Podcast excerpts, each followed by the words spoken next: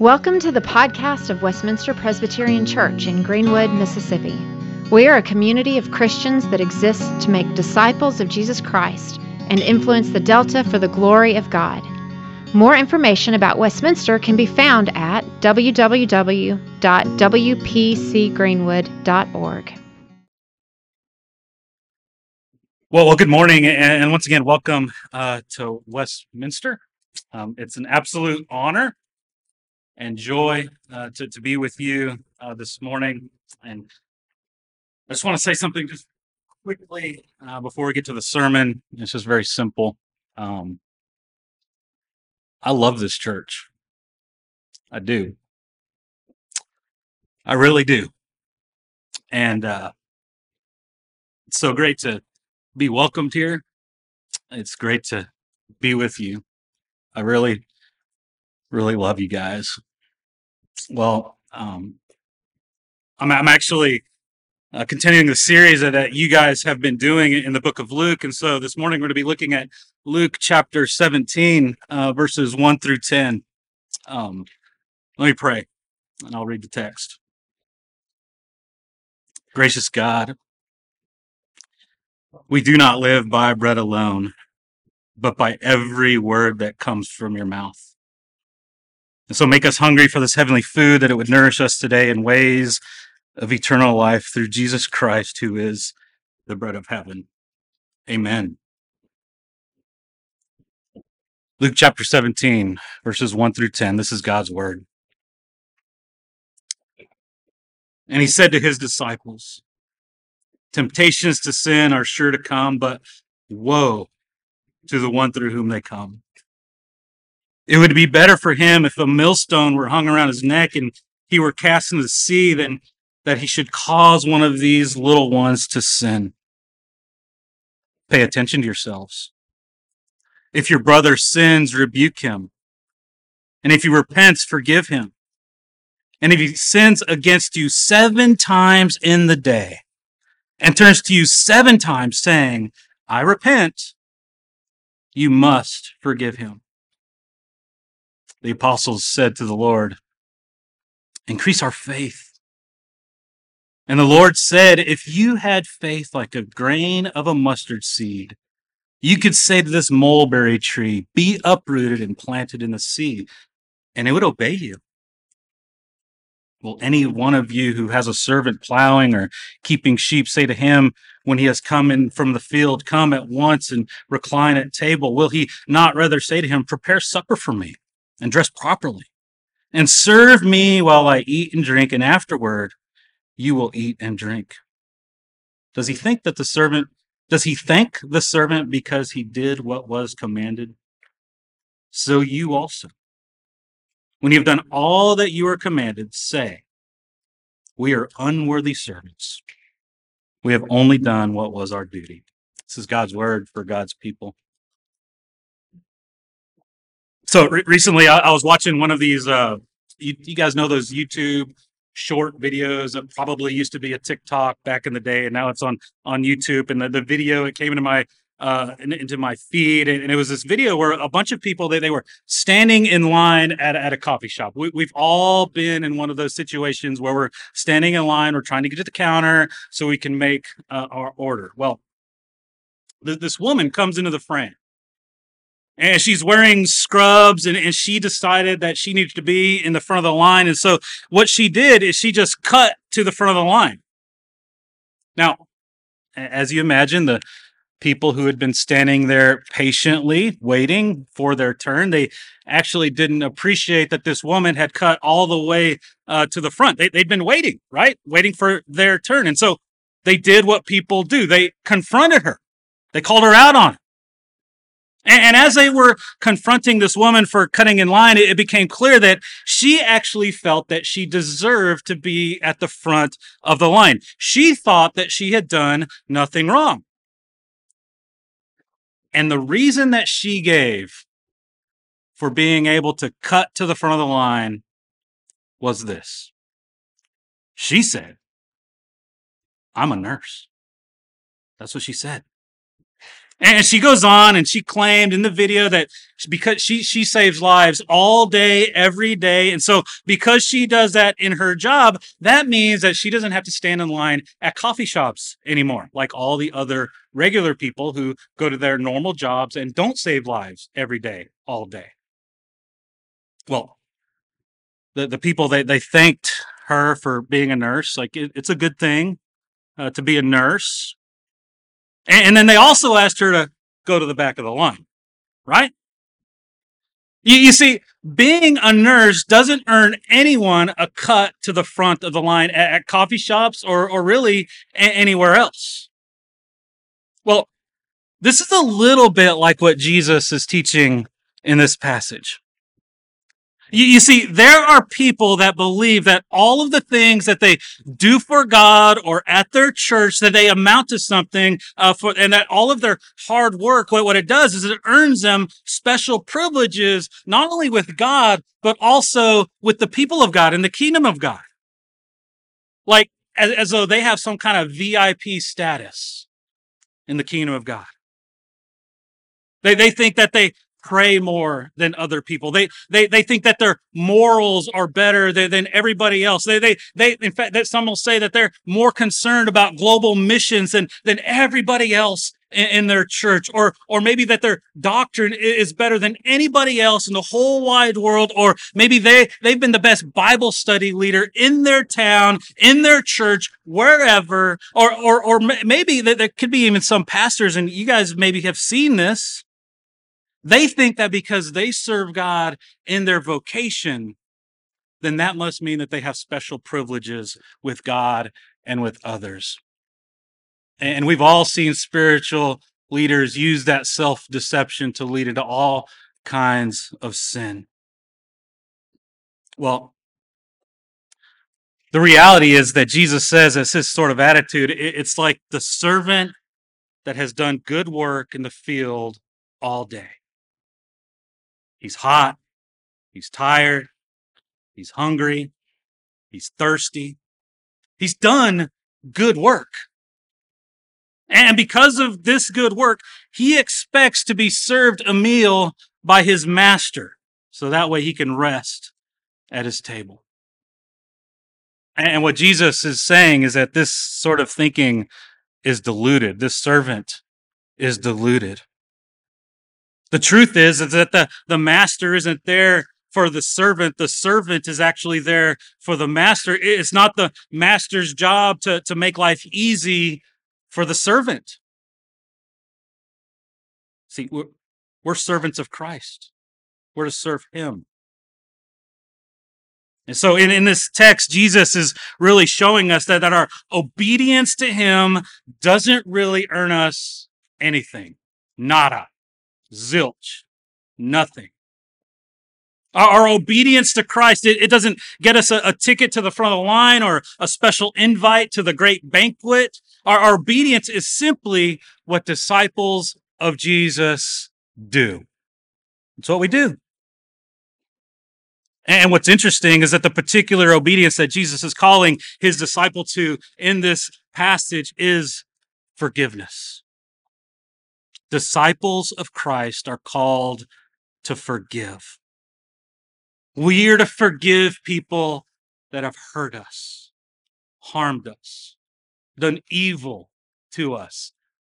That's what obedience looks like in this passage. But but but but forgiveness is also an act of faith. It takes faith to be able to forgive somebody. And so this morning we have two points that, that we're going to be looking at. We're going to be looking at forgiveness and faith. It takes faith to forgive. And so let, us look at our first point forgiveness. And, and, as we get going, I just want you to notice who Jesus is talking to uh, in this passage. He, he's talking to the disciples. And so if you've been, if, if you've been here recently, uh, I want you to remember that Jesus, he's, he's coming out off of a few chapters where, where of opposition and the opposition has been coming from the Pharisees. And so he's been speaking to that group, the Pharisees, and now he's speaking to his little group uh, uh of disciples. And he's he's talked to the Pharisees. He's talked about their their self righteousness. He's addressed their pride. He's talked about the the fact that they just love their money just so much, and more. He, he's really, really gone after them. And so after all of this opposition that, that he's faced from the Pharisees, Jesus, it's like Jesus has got his, his friends, his colleagues, the, the, the people that they're not opposing him, they're actually following him. And, and, and it's almost as though Jesus is telling them, look, I've been facing these guys. I want to pull you aside and we're just going to have a talk. And it's almost like Jesus is saying, don't be like those guys. And here's how you're not going to be like those guys. Look what he says in verse 1. And he said to his disciples, Temptations to sin are sure to come, but woe to the one through whom they come. You, you could, you could almost see the subtweet there, right?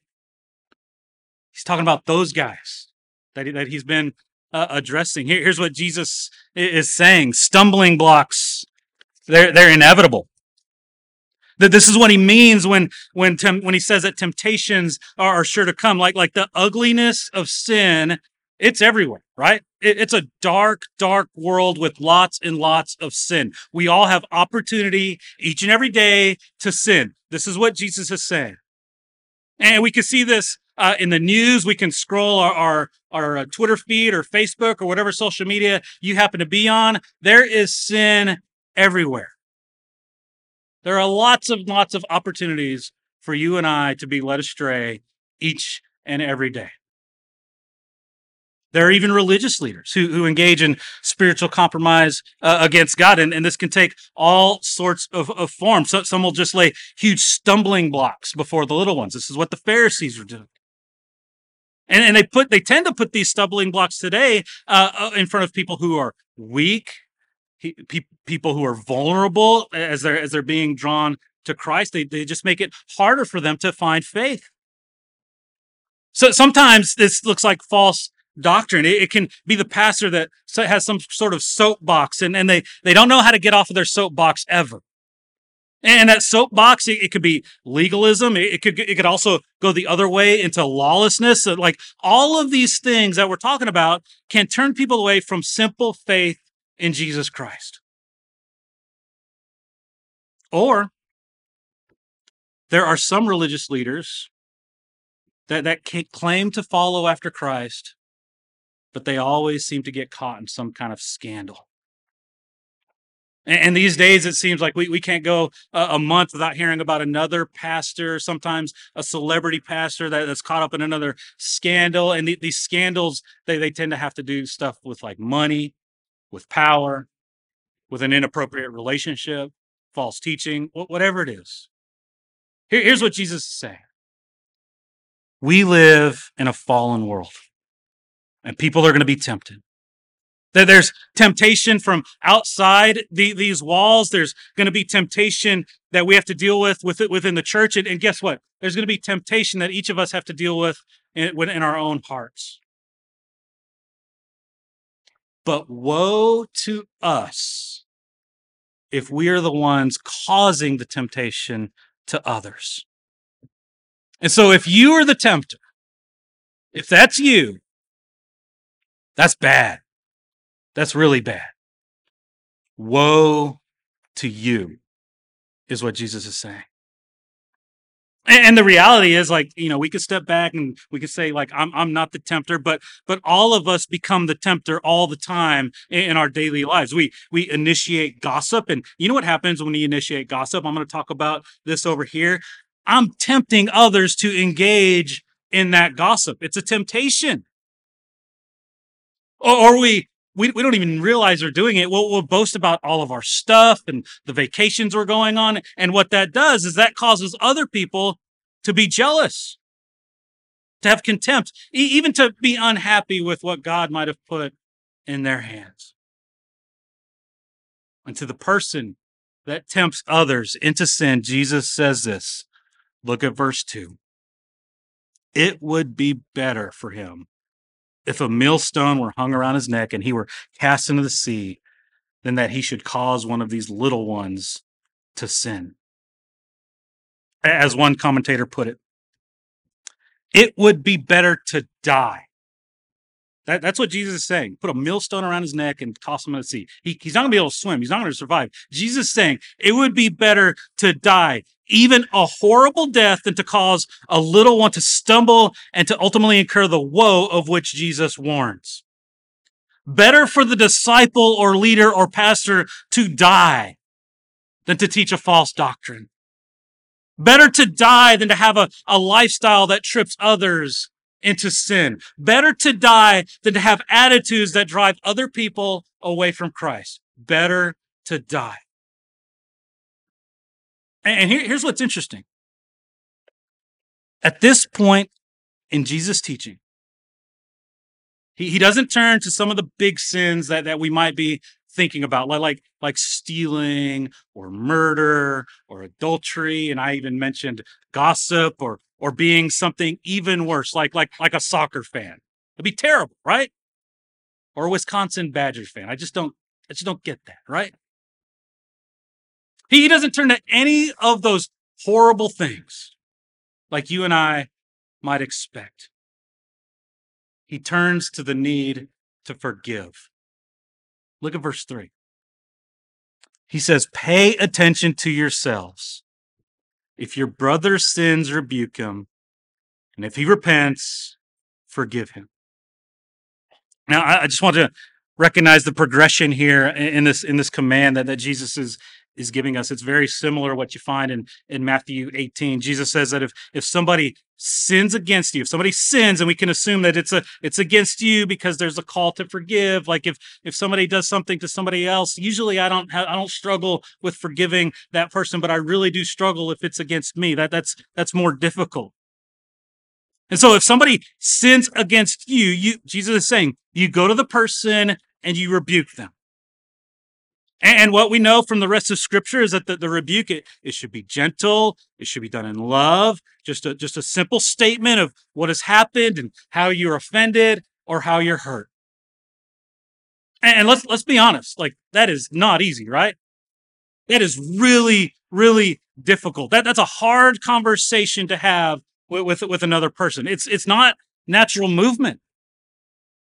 Like none of us like to move towards someone that has done us wrong. We, we would much rather go somewhere else. It, it's much easier to just let it slide and forget about it. Or, or we, we'd love to have the right conversation, but most of the time what we do is we have the right conversation with the wrong person, right? We call it venting. But just consider this wise advice if you are engaged in this sort of conversation with somebody. Be quick to listen, slow to speak, and slow to become angry. And then once you have spoken, once you have rebuked your brother or your sister, Jesus says if they repent, the call is to forgive. And by the way, if, if we pull back from just this scripture, the, the, the whole of scripture, the overwhelming evidence is that even, even if they don't forgive or, or don't repent, and we're still to forgive. This is one of the rare places where it's it's conditional. And forgiveness, it, we, we all know that it's, it's difficult. It's not an easy thing to do. When we've been wronged by another person, what we want is, is justice. And we tend to hold on to our grudges really, really tightly. And our, our inner lawyer gets really, really active. And suddenly we become experts in the scales of justice. And we know that the, the scales of justice are not balancing in our way. And, and this can cause all kinds of problems in our lives. But, but Jesus from that command, he ramps it up even more. He makes it even more difficult. He says in verse four, he says, and if he sins against you seven times in the day, in one day, if he just keeps doing it in one day, seven times, and turns to you seven times saying, I repent, he says, you must forgive him. You have to. Like, like the command, like we, we just want to look at Jesus and just say, Jesus, have you read boundaries? Do you, do you know about boundaries? These are not good boundaries. But he, but he says it. It's not easy. And the disciples, they, they know it's not easy because look look at how they respond. The apostles said to the Lord, increase our faith. It's like they're admitting that they can't do it. They they know that this is an impossible thing. If if somebody did that to me, like sinned against me seven times in one day and kept saying, I, I repent, like I'd be furious. Yet that's the call. And the disciples, they they they're asking for some faith because they know they can't do it. They know they need more faith to be able to forgive in the sort of way that, that Jesus is talking about, which brings us to our next point faith. So if you're familiar with, with the movie the, the Princess Bride or maybe the book, then, then you'll know about the character Inigo Montoya. You guys remember him? Yeah. So he, he's a Spanish fencer and he's dedicated his life to the mastery of fencing because he wants to avenge the murder of his father. That, that, that's what he's after. And so he studies and he practices and he becomes the best sword fighter that, that he could, maybe in the world. And he's searching for the man that's murdered his father, who happened to be a man that had six fingers on his right hand. And so he's always looking for the six fingered man. And he even had a speech. You remember the speech? He knows what he's going to say. Hello. My name is Inigo Montoya. You killed my father. Prepare to die. Remember that? And, the story, it's kind of funny because the, the movie, let's face it, it's kind of funny, but but at the same time, all of us, even though it's a ridiculous story, we can relate to Inigo Montoya. He's us. Like all of us, we, we have carried a grudge for a wrong that was done for us. We know what it's like to be seeking after justice for years and years and years over something that happened a long time ago. And so maybe when you were younger, was that mean girl in your class that seemed to always do what she could to make you feel small. And you would just dream of the perfect comeback or the perfect response that would make this mean girl put her, you just want to put her back in her place with words. Oh, or maybe some of you, you've had a really bad boss at your work.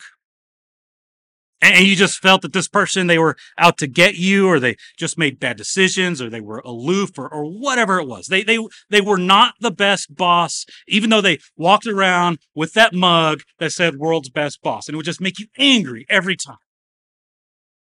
They were terrible at being a boss. And you love talking about it and you still get angry about the things that happened during your time there. Or, or, maybe you are the boss. Maybe you own a business and you've had employees that were just awful. And you're still mad at them, or you're mad at them today. Or, or maybe maybe you are someone who, who lives with anger toward, towards a friend or maybe a family member over something that happened years ago, and, and you can't even be in the same room with that person without feeling your blood pressure go up. You avoid this person. You pick fights with this person. If somebody says something nice about that person, you say something, you say, Well, I heard, and you know how it goes. Like all these scenarios, they're familiar to all of us. Now, we aren't Inigo Montoya, but we have something in common. It's that we love revenge. We do, don't we? You see, the philosophy for life for, for most people is this you scratch my back and I'll scratch yours. You do me wrong. What I'm going to do is I'm going to hold a grudge or get even. We, we read it earlier. Do you remember? Eye for eye, tooth for tooth. And this is the recipe for disaster. It's how relationships fall apart, it's how churches split at the seams, it's how wars begin between nations. And to this sort of thinking, Jesus turns the tables. And he says, if he sins against you seven times in a day and turns to you seven times saying, I repent, you must forgive him. And it takes faith to be able to forgive another person when they have wronged you because it's not the natural thing that all of us want to do. And disciples know this. That's why they ask for faith. And then Jesus, he says, You don't need a lot of faith, right? He gives them a picture of the kind of faith and of what faith looks like. It looks like a mustard seed. And so it's not a big faith that's required. It's just a tiny, tiny little bit of faith that you need. mustard was the smallest of all the seeds. You guys know this. And so, what Jesus is saying is that it doesn't matter how much faith you have. It does not matter. Uh, it's not a matter of more or less faith. It's the object of our faith that matters. That's what matters. And so, the amount or the quality of our faith, it doesn't matter. as one commentator put it, it's not so much great faith in God that is required. What's required is just a little bit of faith in a great God. And notice the, the way we come to faith. It's not through hard work.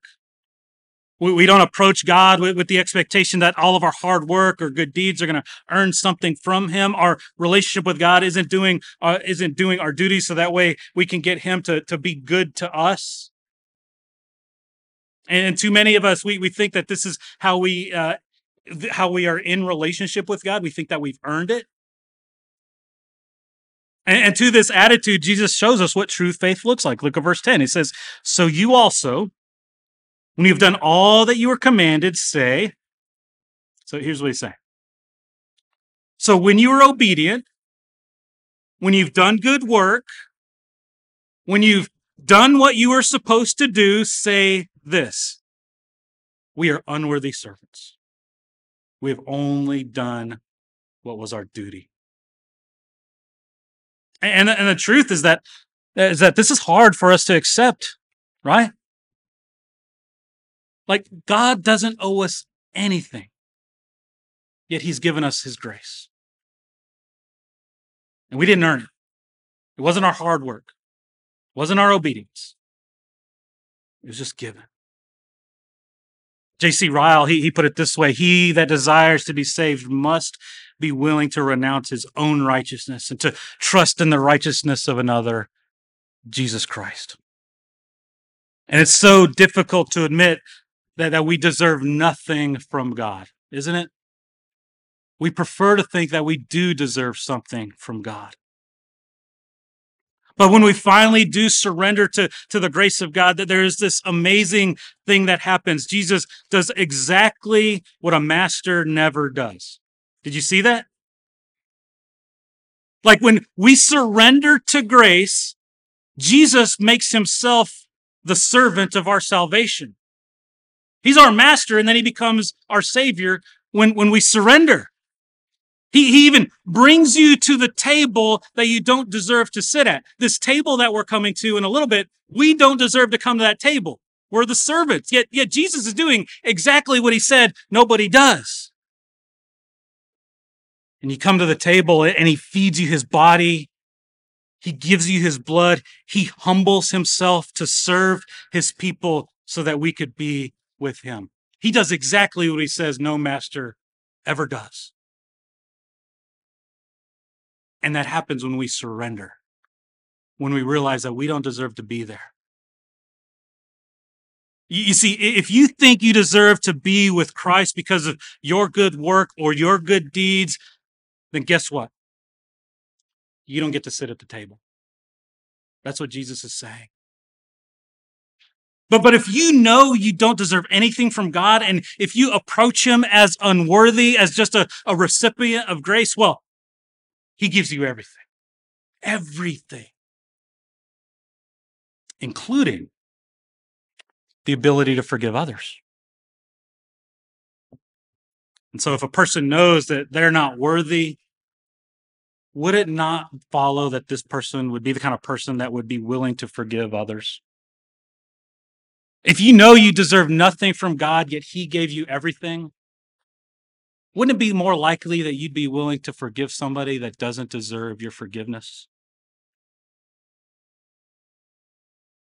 See, these kind of people, they, they're so familiar with their own sin, their own brokenness. They know their hearts. They know their own self deceptions. They know it all. They're, they're familiar with, with, with what happens inside of our hearts. And because of that, they stop expecting perfection from other people. This is the sort of person that has looked to Jesus. That they have seen him, they who had no sin, who who never wronged another person, who came to set the prisoners free, who told people the truth, who who came to seek and save the lost. Yet yet he went to the cross. He suffered on the cross and he died on the cross. And while he was on the cross, he showed the level of his mercy. Remember what he said? He said, Forgive them. Father, forgive them. Because they don't even know what they're doing. And it's his death on the cross that becomes our salvation. He, he took the wrath of God so that all of us who are his people can be saved. We get grace and mercy.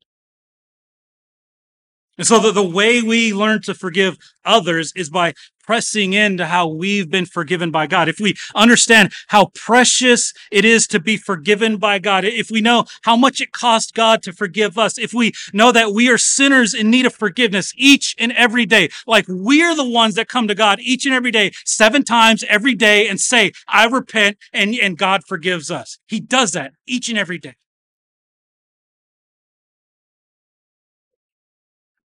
And if we know that to the, to the depths of our being, then we will forgive others. J- Jesus, he asks this question Will any one of you who has a servant plowing or keeping sheep say to him when he is coming from the field, Come at once and recline at table? And the answer is that none of us who have servants will invite them in for dinner after they've worked. We don't do that. Only Christ will do that. And so, as we come to the table, remember that, that we come to this table as a servant of Christ, yet Christ is serving us. Only Christ has said to his servants, Come at once and recline at this table. Come now. He's the only king that does this for his people.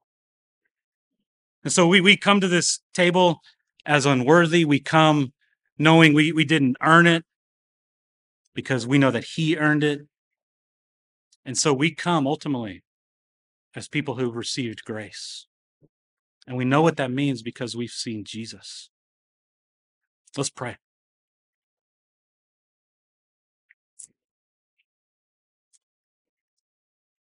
Heavenly Father, we, we confess that as your people, we are sinners. We, we've turned our backs to you time and time again. We, we've worshiped idols and not you, and, and we do this each and every day. So we ask that you would forgive us.